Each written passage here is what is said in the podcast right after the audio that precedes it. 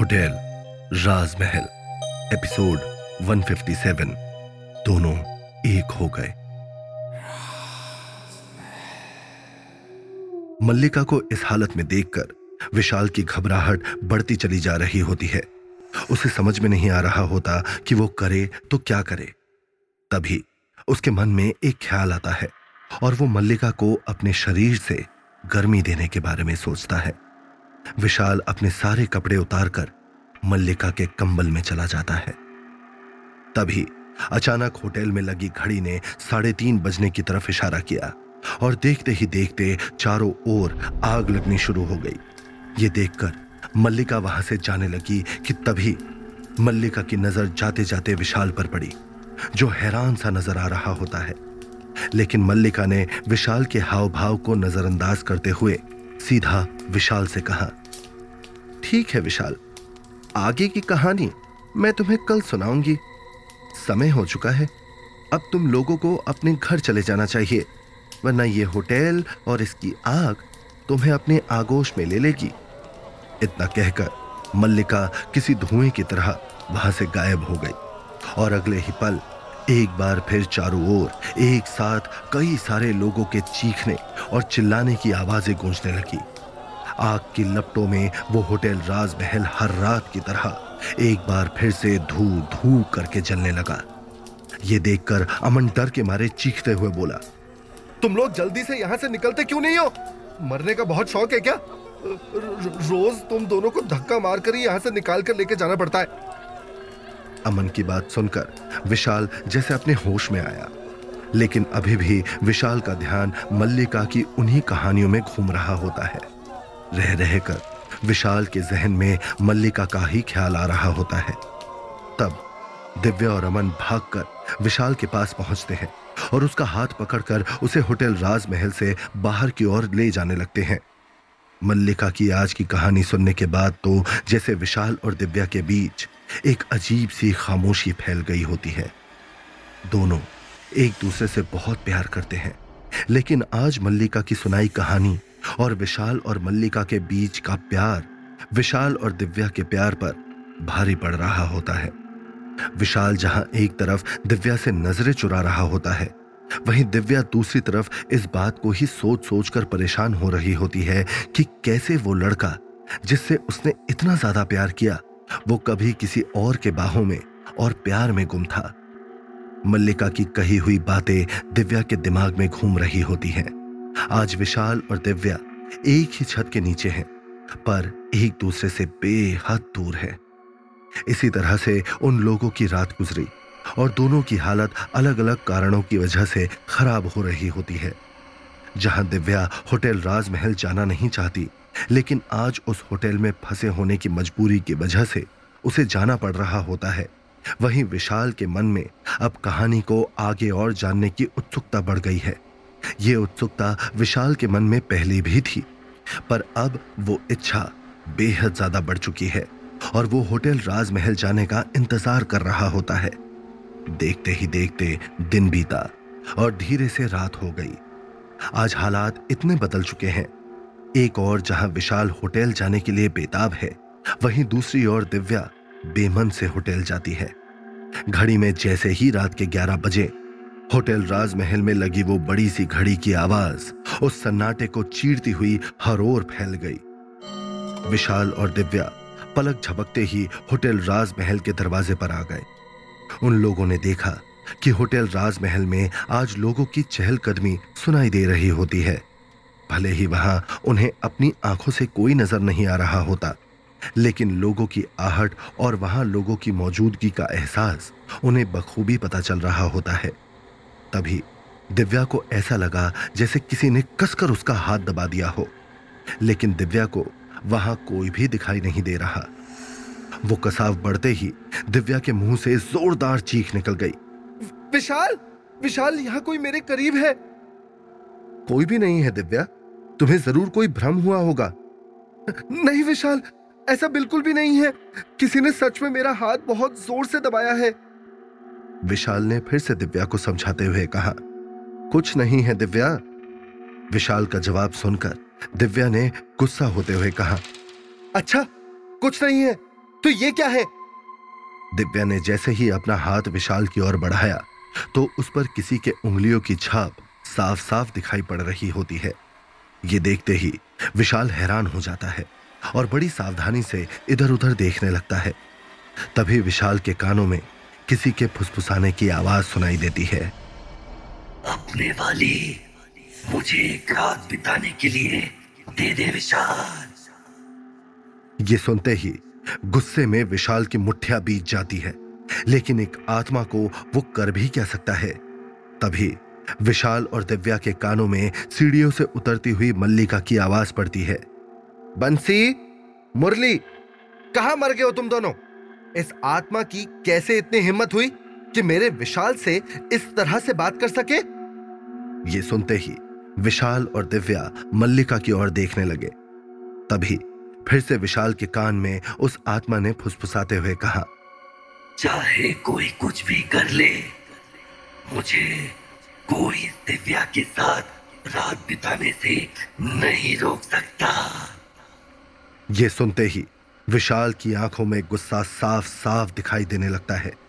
उस वक्त मुरली और बंसी ने उस आत्मा को उठा लिया। चल तेरी आशकी का भूत उतारते हैं। फिर अगले ही पल मल्लिका ने विशाल की ओर देखते हुए कहा मैं चाहे कितनी भी नफरत करूँ दिव्या से लेकिन मैं उसको नुकसान पहुँचाने का कभी नहीं सोच सकती, क्योंकि विशाल उससे बहुत प्यार करता है। मल्लिका की बात सुनकर दिव्या ने चिढ़ते हुए उससे कहा, अगर तुम्हारा ड्रामा खत्म हो गया हो मल्लिका तो आगे की कहानी शुरू करे। जिस पर मल्लिका खामोश ही रह गई। लेकिन विशाल ने तुरंत हाँ में सर हिलाते हुए उससे कहा, हाँ मल्लिका, प्लीज़, जल्दी से अपनी कहानी आगे बढ़ाओ।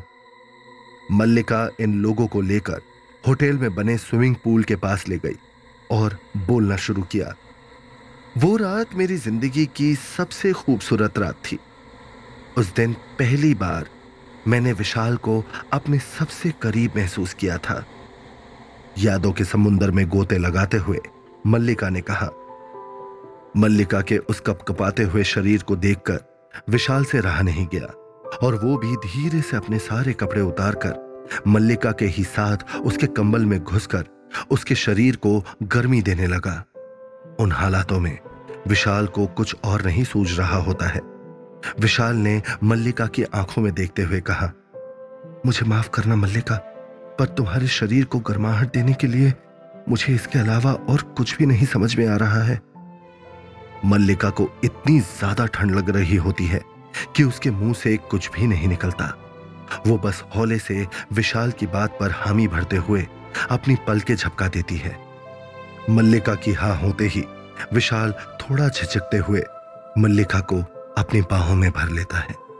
एक दूसरे के करीब आते ही दोनों एक अलग एहसास को महसूस करने लगते हैं और सारी सीमाएँ लांघ जाते हैं। बाहर हो रही तेज बारिश के साथ साथ मल्लिका और विशाल दो जिस्म एक जान में तब्दील हो जाते हैं।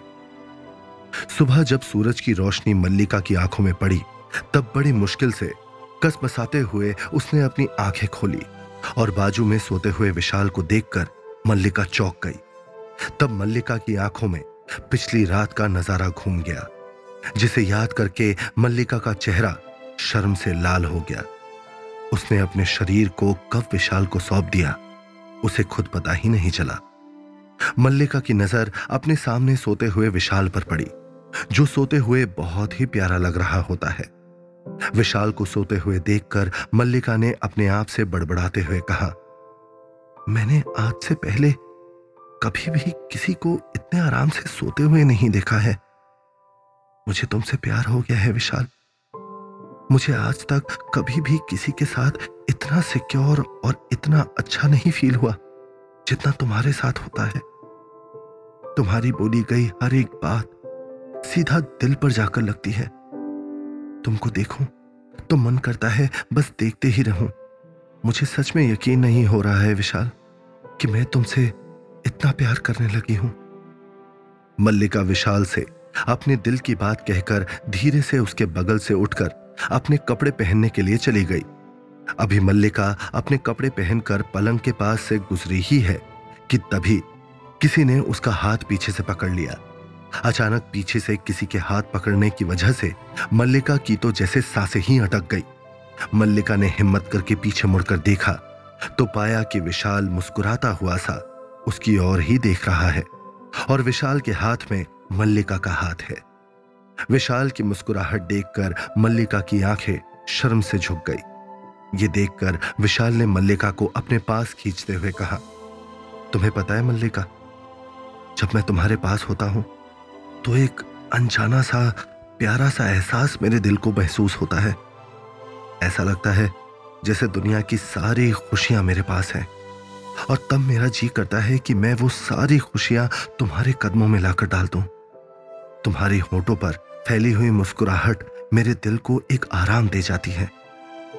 मैंने कभी नहीं सोचा था कि कोई ऐसा इंसान भी मेरी ज़िंदगी में आएगा जिसे मैं खुद से ज़्यादा प्यार करूँगा। लेकिन वो हो गया है। मैं खुद से ज़्यादा प्यार किसी को करने लगा हूँ। किसी के आने का इंतज़ार करने लगा हूँ। किसी की बस एक झलक पाने के लिए तड़पने लगा हूँ। और वो इंसान तुम हो, मल्लिका, तुम। जब तुम्हें पहली बार होटल में देखा था ना, तब मुझे भी ये पता नहीं था कि एक दिन ऐसा होगा जब तुम मेरे लिए इतनी खास बन जाओगी। लेकिन ऐसा हो गया है, मल्लिका। मैं भी तुमसे उतना ही प्यार करता हूँ जितना तुम मुझसे करती हो। शायद उससे कहीं ज़्यादा प्यार। विशाल की बोली गई इस आखिरी लाइन को सुनकर मल्लिका की आँखें हैरानी में बड़ी हो गई। तब विशाल ने मल्लिका का चेहरा अपने हाथों में लेकर उसकी आँखों में प्यार से देखते हुए कहा, जब तुम मुझसे वो सारी बातें कह रही थी ना, तब मैं उठ चुका था मल्लिका। लेकिन अगर मैं अपनी आँखें खोल देता तो मैं कभी भी तुम्हारे होठों से वो सारी बातें सुन नहीं पाता। बस, इसीलिए मैंने अपनी आँखें बंद ही रखी थी।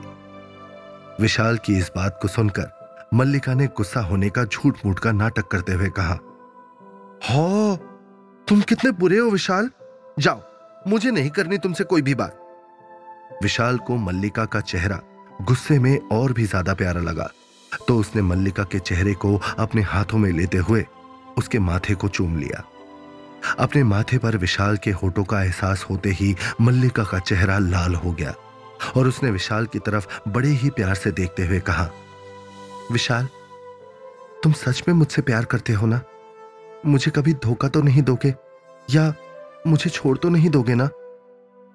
मल्लिका की बात सुनकर विशाल ने पूरे विश्वास के साथ मल्लिका से कहा, अब तो विशाल तुम्हें उस दिन छोड़ेगा। जिस दिन वो अपनी आखिरी साँसें लेगा, वरना मेरी हर एक सांस में सिर्फ़ और सिर्फ़ तुम्हारा ही हक होगा। विशाल की इस बात को सुनकर मल्लिका ने अचानक विशाल के होठों को अपने हाथ से रोकते हुए कहा, खबरदार, जो कभी मरने की बात की तो अब तुम्हारी सांसों पर मेरा हक है, भूलना मत। समझे मिस्टर विशाल? मल्लिका के इस बात को सुनकर विशाल ने मुस्कुराते हुए मल्लिका को अपने गले से लगा लिया। मल्लिका के मुँह से यह सब सुनना दिव्या को बिल्कुल बर्दाश्त नहीं होता और वो उसी वक्त गुस्से में खड़ी होती है। विशाल उसे देखकर हैरान हो जाता है। कहा जा रही हो दिव्या? दिव्या ने गुस्से से मल्लिका की ओर देखा और विशाल की आँखों में आँखें डालते हुए कहा, मुझे नहीं सुनना ये सब। मैं जा रही हूँ यहाँ से। इतना कहकर दिव्या वहाँ से चली जाती है। और जैसे ही विशाल उसके पीछे पीछे जाने के लिए पलटता है, मल्लिका उसका हाथ पकड़ लेती है। गलती मेरी है, विशाल। शायद मुझे यह सब कुछ दिव्या के सामने तुम्हें नहीं बताना चाहिए था। लेकिन इससे पहले विशाल मल्लिका को कोई जवाब दे पाता। विशाल के कान में फिर से किसी के फुसफुसाने की आवाज़ आती है। तूने तो जो किया तो किया मल्लिका के साथ। लेकिन अब तू देख, मैं कैसे तेरी दिव्या के शरीर को अपने शरीर की गर्मी देता हूँ। इतना कहकर वो आत्मा अपनी खूंखार हँसी हंसने लगा। उसकी हँसी की आवाज़ पूरे होटल में गूंजने लगी। वही ये बात सुनते ही विशाल गुस्से में अपने दांत पीसने लगा। तो अब क्या होगा कहानी में आगे? कौन ही ये आत्मा जो विशाल से दिव्या को छीनना चाहता है? कहीं दिव्या किसी मुसीबत में तो नहीं है। कहीं इस सब में मल्लिका का कोई हाथ तो नहीं। अब क्या करेगा विशाल? इन सभी सवालों के जवाब जानने के लिए सुनिए होटल राजमहल, सिर्फ़ पॉकेट एफ़ पर।